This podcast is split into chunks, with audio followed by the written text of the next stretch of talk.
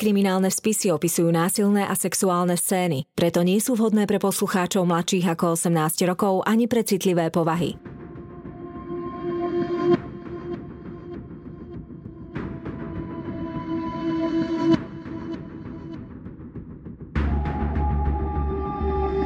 Spáchali ťažký zločin a pred spravodlivosťou sa im nepodarilo skryť.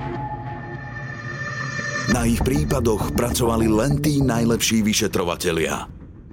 Každý z nich má v policajnom archíve svoj spis. spis.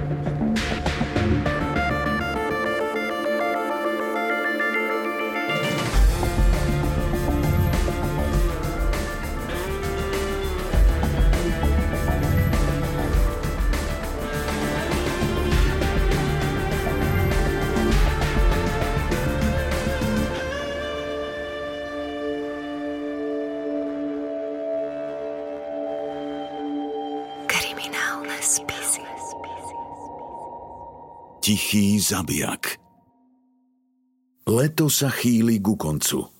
Dni sú pochmúrne a bratislavský vzduch nezvyklo chladný. V piatok 27. augusta 2010 stojí Ľubomír Harman na chodbe paneláka a meravo hľadí von oknom. Obyvatelia Devínskej Novej Vsi sa hmíria hore dolu ako mravce. Z práce a do práce, do obchodu, za láskou, za deťmi. Harmana čaká víkend, no čo na tom záleží? Nepracuje už celé dva roky a doma nemá nikoho. Po víkende pondelok a po ňom ďalší mizerný týždeň na rovnakom mieste, v rovnakom byte. Po chodbe paneláka na ulici Pavla Horova 1 prechádza suseda Marta s vnúčkou. Harman nevníma ich kroky, pohľady, báni buchnutie dverí. Marta sa bledého, chudého Harmana zľakne. Stojí tam ako vosková figurína. Za celé roky sa jej síce ani len nepozdravil, no tentokrát jej po chrbte prebehne mráz. Niečo nie je v poriadku. Schýľuje sa k jednému z najkrvavejších dní v novších dejinách Slovenska – klepanie na radiátor, brechajúci pes, hlučný alkoholik či naštvaná domovníčka.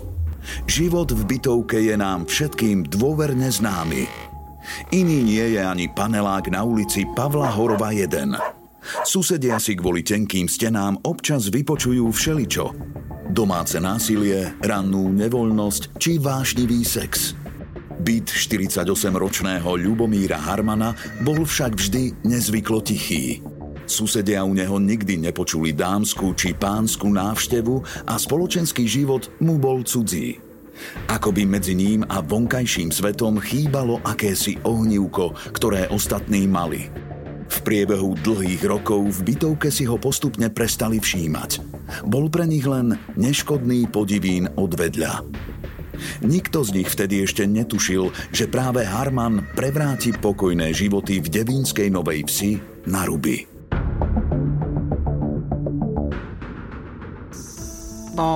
Tichý, nekonfliktný, taká šedá myš, taký sused, ktorého si možno ani nevšimneme. Bol to človek v strednom veku, bez rodiny, osamelý a nezamestnaný, čiže dobrovoľne vlastne sa ako keby sociálne izoloval. A to je také veľmi ako keby dôležité v tom jeho živote, lebo predtým vlastne v tých štruktúrach, ktorých fungoval, že chodil do školy, chodil do nejakého streleckého klubu a pracoval, tak vlastne ako keby v tom systéme fungoval ale potom zrazu bez vlastne akéhokoľvek dôvodu dal výpoveď a zostal vlastne ako keby sám, úplne sám, izoloval sa. A nie je to jedno, že či je človek e, sám a, a funguje ako keby v nejakom fungujúcom systéme, ale keď sa vlastne dobrovoľne z neho izoluje, a tak vlastne mm, sa stáva, že sa uzatvára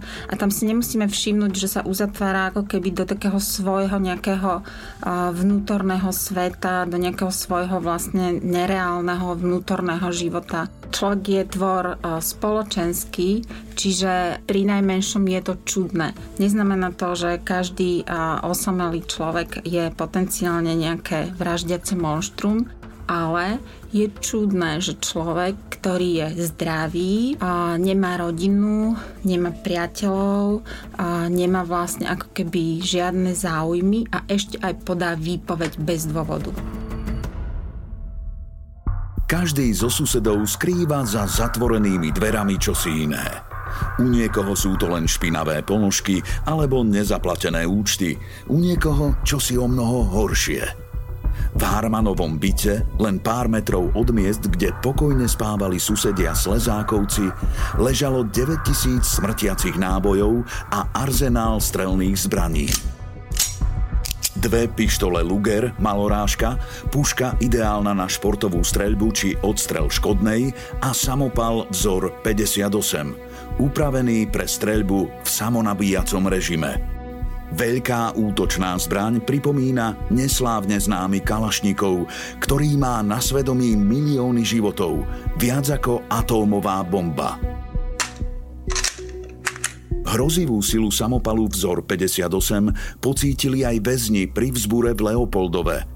Streľba komanda útvaru rýchleho nasadenia vtedy bez problémov prestrelila dve protiľahlé steny väzenskej cely a zastavila ju až tretia – Takáto zbraň dokáže v radoch nepriateľa rozpútať peklo. Čo by však dokázala na pokojnom sídlisku medzi nič netušiacimi civilistami? Devínska Nová Ves je jedna z najpokojnejších častí Bratislavy.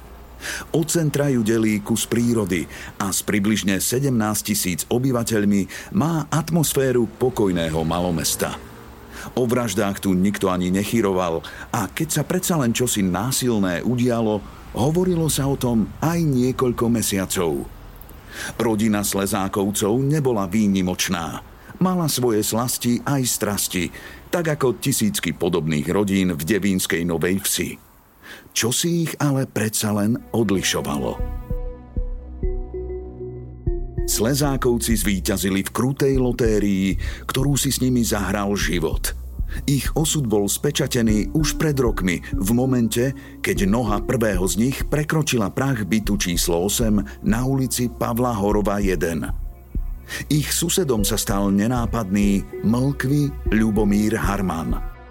Slezákovci žili bohatým spoločenským životom – Návštevy sa u nich striedali jedna za druhou a niekedy popíjali kávičku aj na chodbe.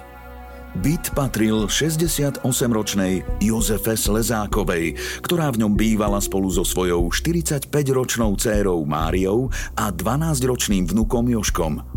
Jeho otec Jozef žil inde, no syna často navštevoval. Podľa kamarátov to bol svojský, no dobrý chlap s veľkým srdcom. K slezákovcom nosil nákupy či koláče, malému Joškovi sa venoval a niekedy ho so sebou vzal na kofolu. Tretie poschodie paneláka na ulici Pavla Horova 1 bolo ako oheň a voda. Na jednej strane bujarí slezákovci, na strane druhej čudák Harman. Dlhé rozhovory a návštevy ho spoza tenkých stien jeho prázdneho bytu možno iritovali – jeho pocity však nepoznáme. Nemal priateľov, ktorým by sa zdôveroval. Jediný vzťah, ktorý mu vydržal takmer celý život, bol vzťah k zbraniam. So zbraňou bol jedna ruka už v mladosti. Absolvoval lesnícku strednú školu v Liptovskom hrádku a tak ako mnoho lesníkov stal sa aj poľovníkom – v rokoch 1981 až 83 si odkrútil vojenskú službu, no na dráhu vojaka z povolania sa nikdy nedal. Z priemerného žiaka vyrástol na priemerného zamestnanca. V januári 1990 sa stal členom streleckého klubu vojakov v zálohe 008 Fox v Bratislave, s ktorým sa zúčastnil mnohých súťaží, dokonca aj majstrovstiev Slovenska v roku 2009. Ani tu však nedosiahol najvyšší výkon, ale len druhú výkonnostnú triedu. Bol priemerným strelcom. Drávosť mu chýbala a životné úspechy ako by mu pretekali pomedzi prsty. Kolegovia z teplárne si ho pamätajú ako seriózneho, málo vravného kúriča, ktorý si svoju prácu robil dobre, no o osobnom živote nerozprával. Nikdy sa nerozčuľoval, nehádal, rozhodne nebudil dojem krvilačnej beštie. Dovolenku si vyberal len na strelecké súťaže, iné záujmy nemal. Nikomu by nenapadlo, že práve jeho meno budú skloňovať spravodajské kanály po celom svete. Kriminálne spisy. Po 20 rokoch v teplárni dal výpoveď, no dôvody svojmu nadriadenému neoznámil. Prerušil už aj tak slabé sociálne kontakty a uzatváral sa stále hlbšie do svojho sveta – hoci žil asketicky, dávka v hmotnej núdzi 118 eur mesačne na mnohé nevystačila. V roku 2010 sa Harman zúčastnil už len jednej súťaže a veľmi výrazne obmedzil aj tréningy.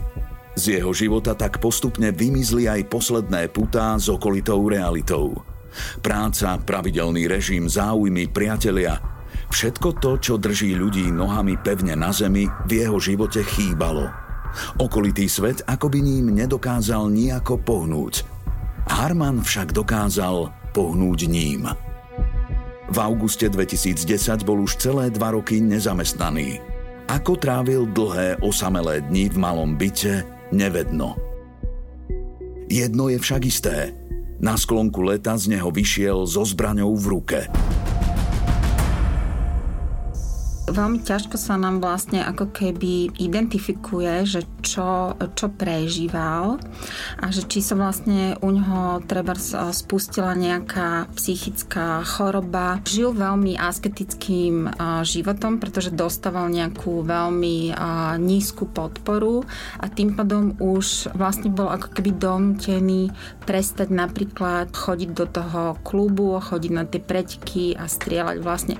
Jediné, čo ho ako keby spájalo s tým ako keby e, v úvodzovkách normálnym sociálnym životom bol ten strelecký klub, ale na to už vlastne nemal ani peniaze. Čiže on sa ako keby odrezal, izoloval, môžeme to nazvať aj nejaký spôsob e, ako keby autoagresie, ale mohlo naozaj v ňom sa spustiť ako keby nejaká psychická choroba, ktorá nebola vlastne liečená tým, že nenavštevovala ani lekárov. V takýchto situáciách je veľa faktorov, ktoré zohrávajú úlohu, prečo sa to alebo ono stane. A ťažko môžeme ako keby ovplyvniť všetky tie veci, ktoré sa udejú. Je vlastne veľmi ťažké predpovedať, že tento človek bude taký alebo onaký takto a takto sa bude správať o 2-3 roky, ale teda naozaj také, také rizikové faktory sú, ak sa teda človek, ktorý je zdravý, pri fyzickej sile, dobrovoľne sám izoluje zo sociálneho kontaktu, ako keby výstupí a sám sa ako keby uzatvára a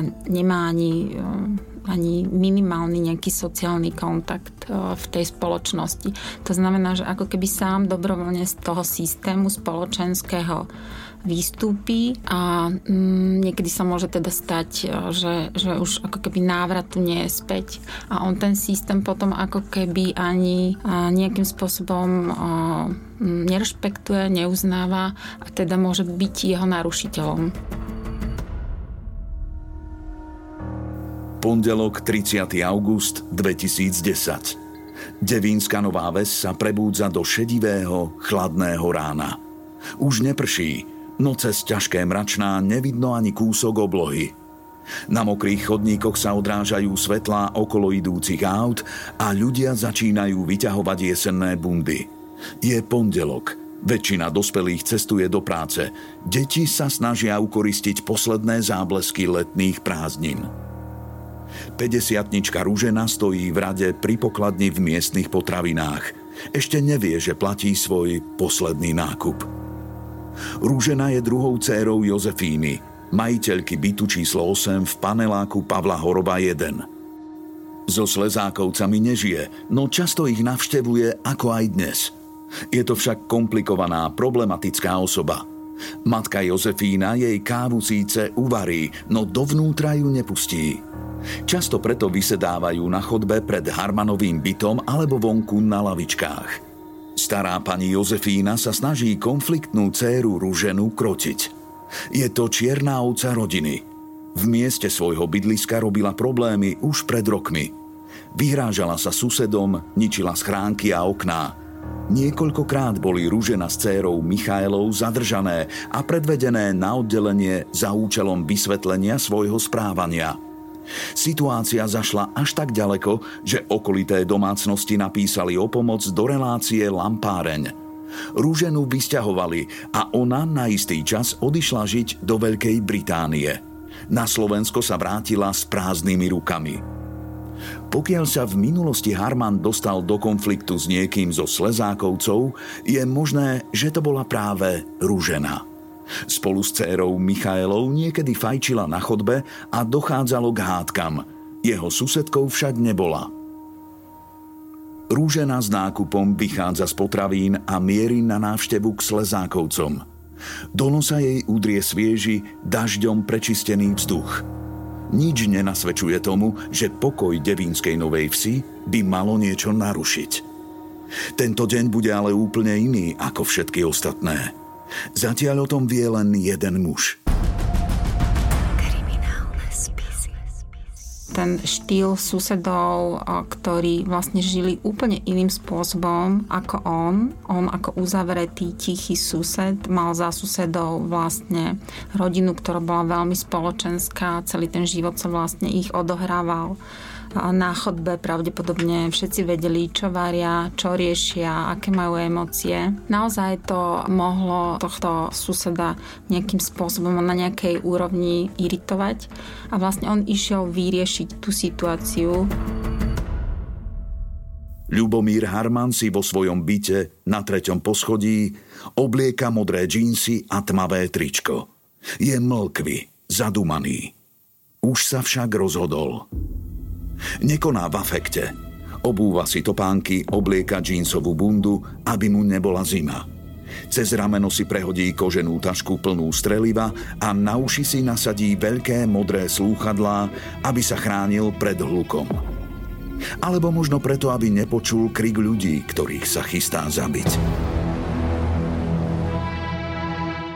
Stojí pred dverami ruka na kľúčke. Dlani cíti chlad útočnej pušky vzor 58.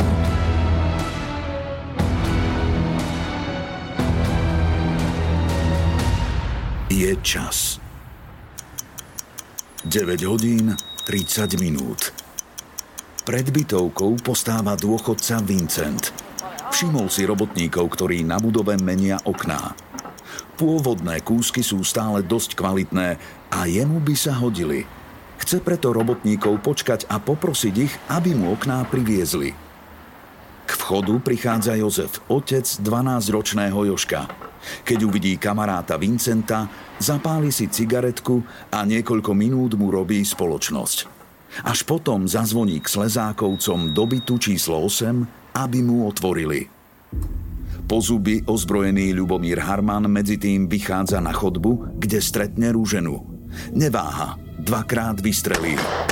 Gulky minú cieľ, zavrtajú sa do steny. Vydesenej rúžene sa podarí uniknúť do bytu matky Jozefíny.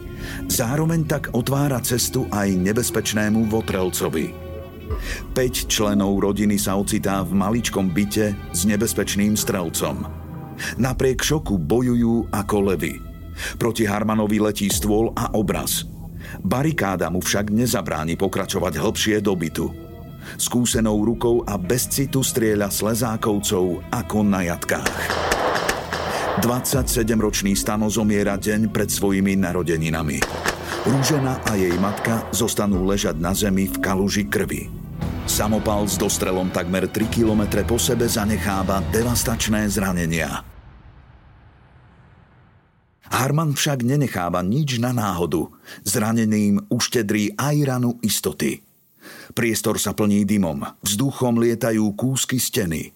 Po projektiloch, ktoré netrafia svoj cieľ, zostávajú v múroch diery veľké ako pesť. Druhá dcéra Mária sa schováva v kúpeľni.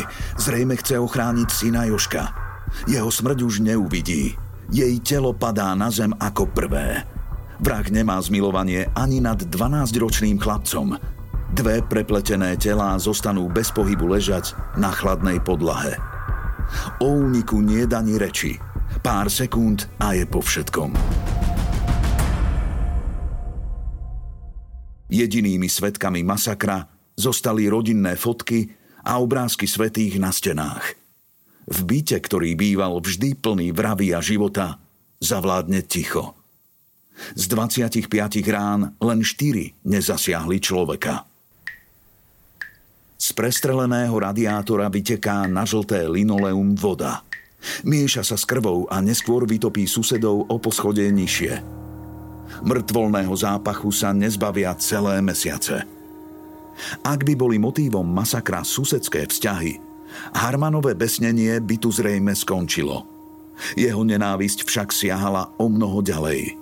Smrť jednej rodiny ju nedokázala ukojiť. Je tri štvrte na desať a celá bytovka je na nohách. Streľba doznieva a susedia zistujú, čo sa deje. Vykúkajú na chodbu, siahajú po telefónoch – Jeden muž bojuje o život. Jozef zrejme vyrušil Harmana pri vraždení. Útočník stihne otca malého Joška postreliť. Ten berie nohy na ramená a z posledných síl šprintuje smerom von z paneláka. Z plných pľúc kričí, že so slezákovcami nemá nič spoločné. Harman ho prenasleduje ako lovecký pes. Cestou jačí na susedky, aby zatvorili dvere a zaliezli späť do svojich bytov – na jednu z nich zvreskne, že ak to neurobí, odstrelí jej hlavu. Vonku zatiaľ ešte stále vládne pokojné ráno. Nič netušiaci Vincent vyčkáva robotníkov, aby si od nich vypýtal okná. Streľbu nepočuje. Vchodové dvere sa zrazu rozletia a vonku sa vyrúti Jozef. Spadne hneď na zem, kričí ako zmyslov zbavený a prosí Vincenta, aby zavolal sanitku a políciu. Vincent nerozumie, čo sa deje. S kamarátom ešte pred pár minútami pokojne diskutoval pri cigarete. Požiada však okolo idúcu ženu s mobilom, aby vytočila linku 112. O 9. hodine a 45. minúte príjme operačné stredisko prvú správu o incidente v Devínskej Novej Psi. Vincent sa zatiaľ pokúša privolať blízku policajnú hliadku, no tá si ho buď nevšimne, alebo ignoruje.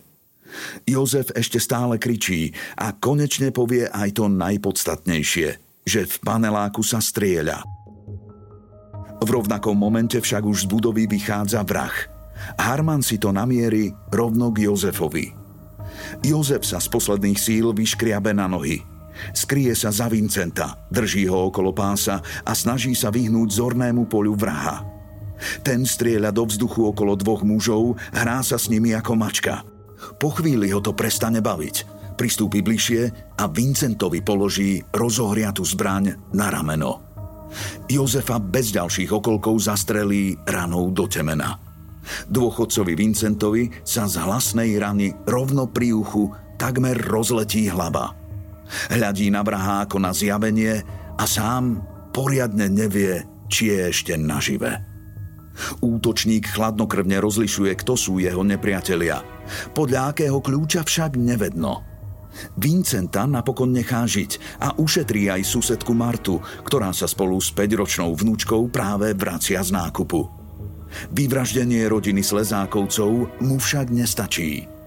Zbraň obráti voči ľuďom, ktorých vôbec nepozná. Vníma ich ako hrozbu? Chce si na nich vybiť nenávisť? alebo sa jednoducho rozhodol hrať na Boha. Vieme len jedno. Harman začne strieľať po všetkom, čo sa hýbe. Škôlka, balkóny, autá, dospelí, dôchodcovia, deti. Myslím, že, že už naozaj to boli také, že ako keby náhodné rozhodnutia, ktoré sa naozaj môžeme len, len domnievať, že, že prečo ušetril pani s vnúčkou. Možno mu niekoho pripomenula, alebo ušetril to dieťa, ale potom zase iné dieťa neušetril. Čiže skôr to bolo naozaj také to, že náhodný pohyb, náhodné rozhodnutie. Ja by som takémuto páchateľovi už asi veľmi v tom konkrétnom ťažení dal danom čase a priestore asi veľmi nepripisovala nejaké veľmi racionálne myslenie. Skôr e, teda by som naozaj povedala, že to bolo emocionálne, náhodné. A samozrejme, že vystrašiť alebo teda vyrušiť a nie vystrašiť, a pretože bol ozbrojený, tak skôr vyrušiť ho môže nejaký pohyb náhodný na nejakom balkóne, ale asi strach nie. Smutný osud postretne 52-ročnú Gabrielu. Vyzrie na balkón, aby zistila, čo sa deje a od Harmana okamžite utrží fatálnu ranu. Pomoc si už bohužiaľ zavolať nestihne. Partner ju po obede nájde doma mŕtvu. Zranení pribúdajú, pokojné sídlisko sa mení na bojové pole. Harman strieľa po ľuďoch chladnokrvne, ako by boli len terče. Opakovane kontroluje zbraň, aby sa mu neprehriala. Mnohí obyvatelia nerozumejú, čo sa deje, alebo nevedia, ako majú reagovať. Kráčajú do obchodu či na zastávku, idú vyniesť smeti, myslia si, že počujú len petardy. Ako neskôr dosvedčí očitá svetkynia, jeden muž dokonca vystúpi z auta, aby sa Harmana opýtal, prečo strieľa. Boxer a futbalista Andrej výjde na balkón v trenírkach, chce len skontrolovať počasie. Harman ho zasiahne rovno do hrudníka. Projektil výjde von cez chrbát a pľúca mladého muža zaleje krv. Rana je takmer iste fatálna, má však šťastie. Začuje húkanie sanitky a do žíl mu začne prúdiť adrenalín. Skôr než stratí vedomie, stihne sa vypotácať z paneláka k blízkej záchranke. Z umelého spánku sa prebudí až po štyroch dňoch. Život síce nestratí, no zostanú mu trvalé následky a invalidný dôchodok. 7 minút po prvom výstrele a 2 minúty po prvom telefonáte na tiesňovú linku dorazí policajná hliadka – O ďalšie dve minúty ju nasleduje ďalšia. Podobný incident nemá v dejinách Slovenska obdoby. Bežní policajti na takúto situáciu nie sú trénovaní.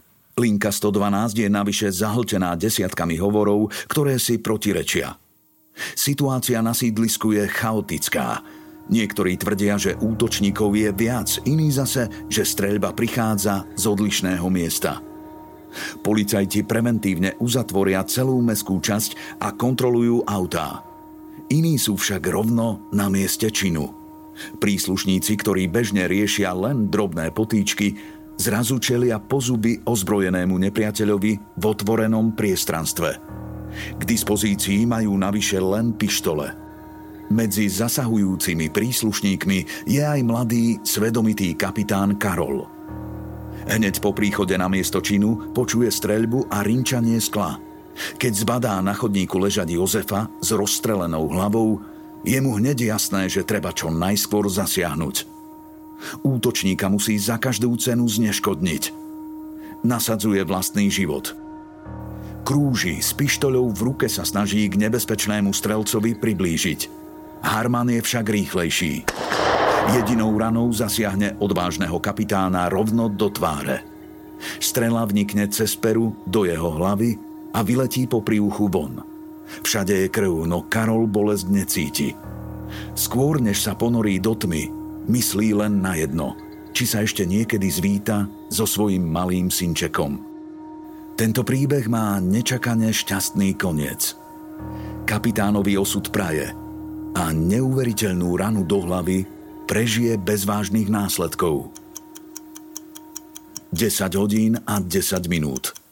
Do Devínskej Novej Psi prichádzajú z Malaciek kukláči, ktorí majú tréning aj výzbroj na to, aby s masovým vrahom poriadne zatočili. Harman konečne stráca dých. Na slabších a neozbrojených si trúfol ľahko, proti zásahovej jednotke však nemá šancu. Kukláči ho v priebehu 6 minút obklúčia a zaženú k stene jednej z budov. Harman sa nevzdáva, no síl mu pomaly ubúda. Od jedného z mužov utrží fatálnu strelu do hrudníka. Iróniou osudu projektil vyletí práve zo samopalu vzor 58. Na smrť si však Harman nepočká. Otočí proti sebe vlastnú zbraň a po 36 minútach besnenia sa rozhodne ukončiť svoj život sám. Zomiera v mláke krvi krátko po štvrt na 11 ráno. Jeho telo zostane nehybne ležať v kúte. Je schúlené, už z neho nejde strach. Z miesta činu ho odvážajú v modrom vreci rovnakom ako obete. Devínska Nová Ves si ale ešte počas celého dňa nevydýchne. Od polície a médií prichádzajú zmetočné informácie. Nie je jasné, či je bezpečné výjsť von. Útočník po sebe zanecháva 7 mŕtvych a ďalších minimálne 15 zranených. Masaker sa zapíše do histórie ako jedna z najkrvavejších udalostí v dejinách Slovenska. Zlo sa však šíri ďalej.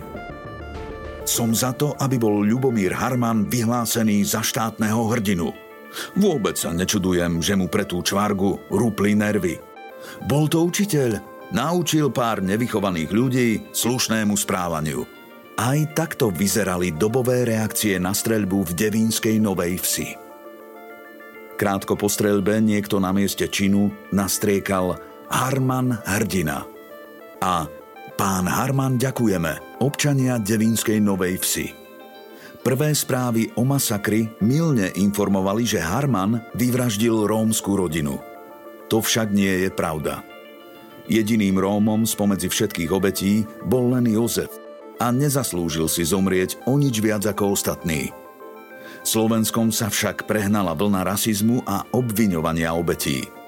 Niektoré médiá vykreslili Harmana ako bezmocného chudáka, ktorého susedia šikanovali a jemu jednoducho len praskli nervy. Veľká časť verejnosti tomuto názoru drukovala. Medzi extrémistami sa z vraha stal hrdina – Počas párty v bare Bonano, na ktorej boli sudcovia z Najvyššieho súdu aj námestník generálnej prokuratúry, mal jeden z hostí, významný právnik, na ušiach modré slúchadlá a v rukách model samopalu, aby pripomínal Ľubomíra Harmana. Žarty na tému tragického dňa neboli sveté bežným ľuďom, politikom ani sudcom.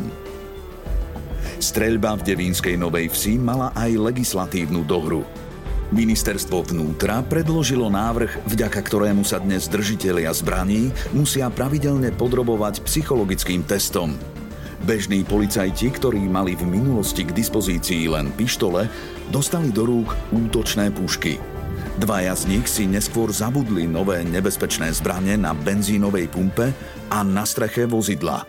Taká ozbrojená policajná jednotka je fajn, ak Samozrejme, prejdu všetci psychotestami, čo je dnes už ako keby normálny štandard, ale ďalšia vec je použitie vlastne samotných tých zbraní v akcii.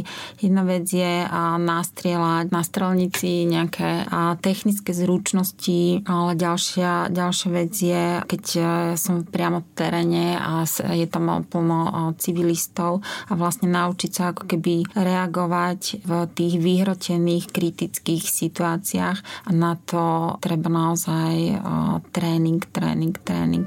Na jednej strane necvičený policajt ozbrojený môže pôsobiť komicky, zároveň ale to vzbudzuje veľkú nedôveru vlastne tej spoločnosti, čiže tam sa potom vlastne ani tie obete nevedia spolahnuť ako keby ani v tých konkrétnych situáciách, ani v ďalších budúcich. Čiže naozaj toto je ako keby veľmi veľká slabina nášho, nášho systému. Ten systém je funkčný, pokiaľ sa dodržiava. A každý systém, a každý zákon, každé naredenie, všetko sa dá v podstate nejakým spôsobom obísť. Keď tu máme kopec ľudí, ktorí v pohode sfalšujú nejaké diplomové práce, tak asi aj takýto papier sa dá sfalšovať v konečnom dôsledku. Čo sa v ten osudný deň 30. augusta odohrávalo v hlave vraha, sa už nikdy nedozvieme.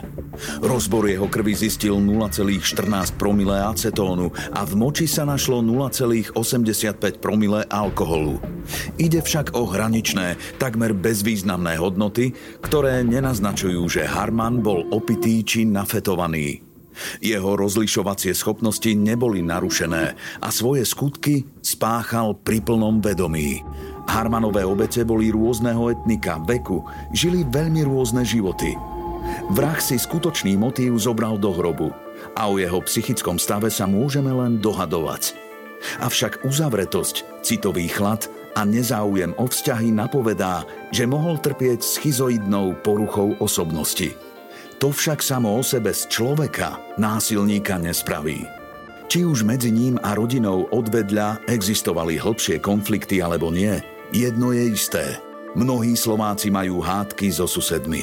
Každý by však radšej býval vedľa hlučnej rodinky, než vedľa tichého vraha, ktorý môže kedykoľvek zaklopať na dvere.